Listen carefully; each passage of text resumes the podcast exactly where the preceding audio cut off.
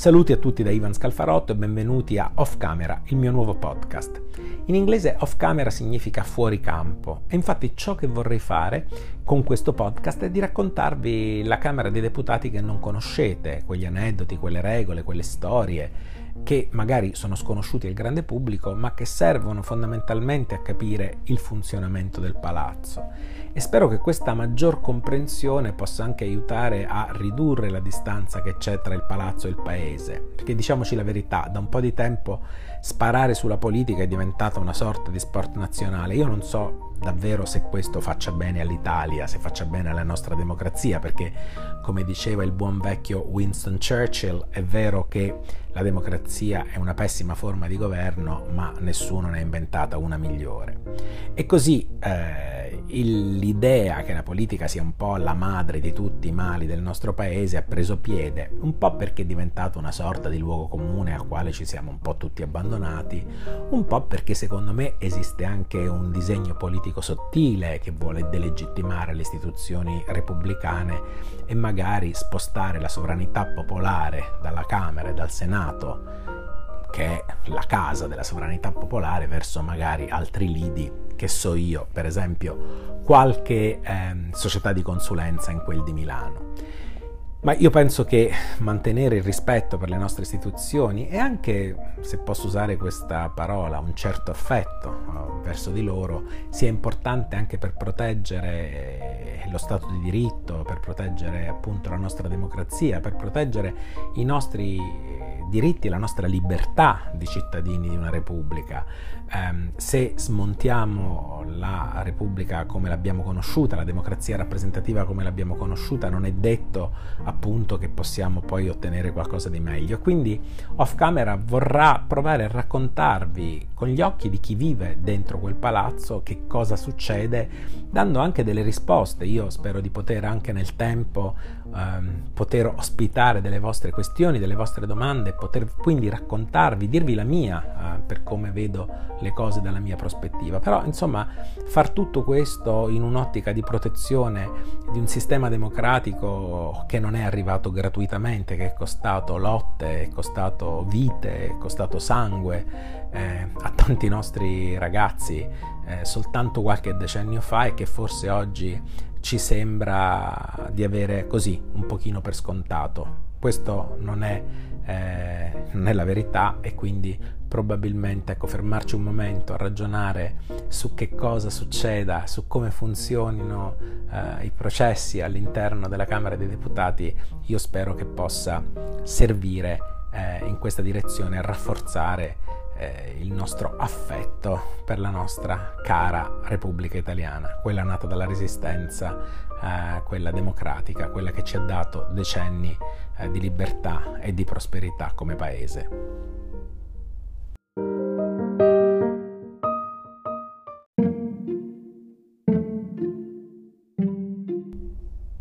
Partirei proprio da una piccola regola, quella relativa al vestiario.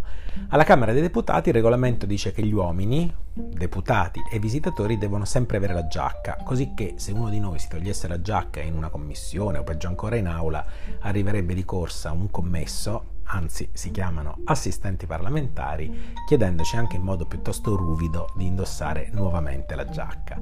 In Senato la regola è ancora più severa perché bisogna anche avere la cravatta, tant'è che se qualcuno arriva al Senato in portineria e non ha appunto con sé una cravatta, nessun problema, saranno direttamente gli assistenti parlamentari del Senato a darvi in prestito una cravatta, ne avranno lì, non so, un centinaio per, per qualsiasi evenienza, in modo tale che si possa entrare nel palazzo con il prezioso accessorio. Questa regola però non c'è per le donne, alle quali è lasciato appunto la discrezionalità sul come vestirsi e ovviamente ci si aspetta che si vestano come qualsiasi dipendente di un tribunale, di un ufficio postale, di una scuola, di un ospedale si vestirebbe. E tuttavia in questi giorni c'è stata molta polemica perché un nostro collega di Fratelli d'Italia che si chiama Federico Mollicone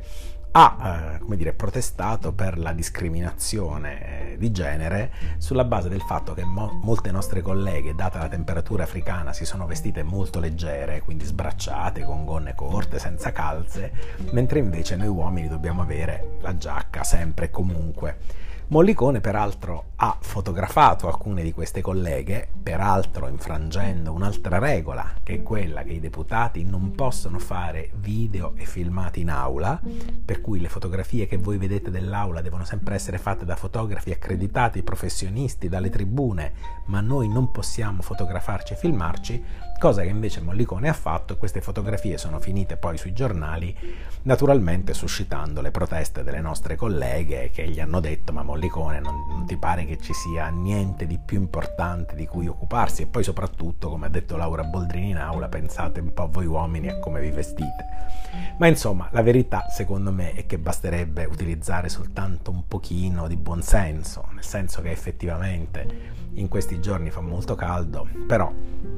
dovremmo sempre ricordarci che in fondo non soltanto si tratta di un luogo di lavoro, ma si tratta anche di un luogo di lavoro molto solenne dove si è fatta la storia del nostro paese e quindi probabilmente da parte di tutti, eh, come dire, avere un pochino di attenzione e di rispetto per Laura, sia noi uomini che le donne, non faccio distinzioni in questo senso, sarebbe comunque molto auspicabile.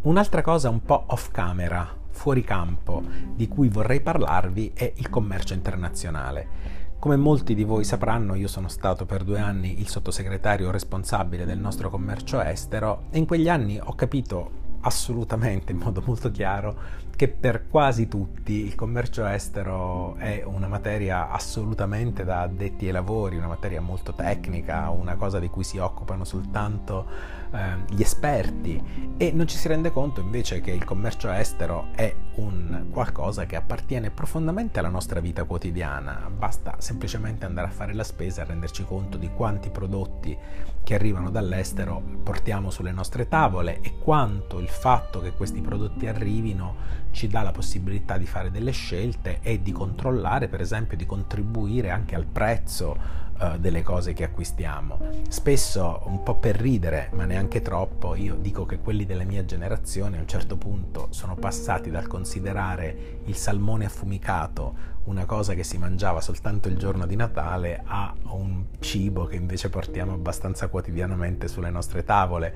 Ma pensate anche per esempio a certa frutta esotica, quando io ero un ragazzino non arrivavano a tavola gli avocados, i mango, eh, cara grazia se mangiavamo le banane, insomma. E questo ci dice quanto eh, certamente la globalizzazione, ma quanto anche gli accordi commerciali che sono dietro a, a, a queste importazioni ed esportazioni abbiano comunque influenzato il nostro stile di vita, il nostro modo di nutrirci, il nostro modo di stare a tavola. Ecco, vorrei parlarvene di più perché eh, per l'Italia in particolare si tratta di una materia estremamente importante. Come sapete l'Italia non è un paese ricco di materie prime, noi siamo un paese soprattutto trasformatore, quindi acquistiamo materie prime dall'estero che trasformiamo e poi ovviamente vendiamo l'oggetto di questa trasformazione, diventa il famoso Made in Italy che è desiderato in tutto il mondo. E l'Italia è la seconda potenza manifatturiera d'Europa, è il nono paese al mondo per volume delle proprie esportazioni e siamo il sesto paese al mondo addirittura per avanzo della bilancia commerciale. Ciò vuol dire che se noi sottraiamo da tutto quello che vendiamo, dal valore di tutto ciò che vendiamo all'estero, il eh, valore di ciò che acquistiamo, i soldi che ci restano in tasca nel 2017 circa 48 miliardi eh, sono veramente un bel gruzzoletto e possiamo dire che negli anni della grande crisi sono state proprio le nostre esportazioni a tenere in piedi la nostra economia. Perché voglio parlarvene? Perché il nostro governo, che è un governo evidentemente che ha un'idea del mondo molto chiusa, tende a essere un governo protezionista, cioè un governo che fa fatica a dire apertamente che per l'Italia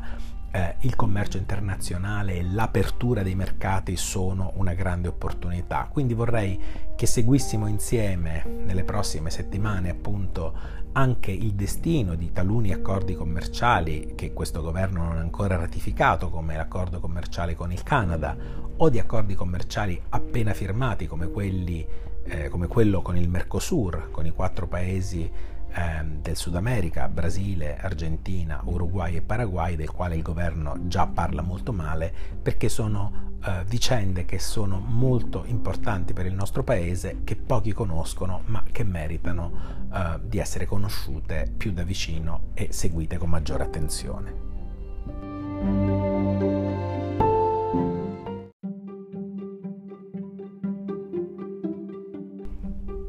Ed eccoci giunti quindi alla fine del primo episodio di Off Camera. Eh, prima di salutarvi io voglio chiedervi del feedback, vorrei che mi faceste sapere in ogni modo tramite email, su Facebook, in ogni modo nel quale riuscite a raggiungermi che cosa avete pensato di questo primo episodio se ci sono delle questioni che vorreste io approfondissi in particolare, se avete delle domande, spero anzi di riuscire eh, nelle prossime puntate a montare alcune vostre domande e rispondere direttamente agli interrogativi che mi vorrete porre, ma insomma fatemi sapere eh, il più possibile che cosa ne pensate, se vale la pena continuare, eh, se avete appunto cose che vi incuriosiscono. Io mi fermo qui e vi do appuntamento al prossimo episodio di Off Camera. Saluti da Ivan Scalfarotto.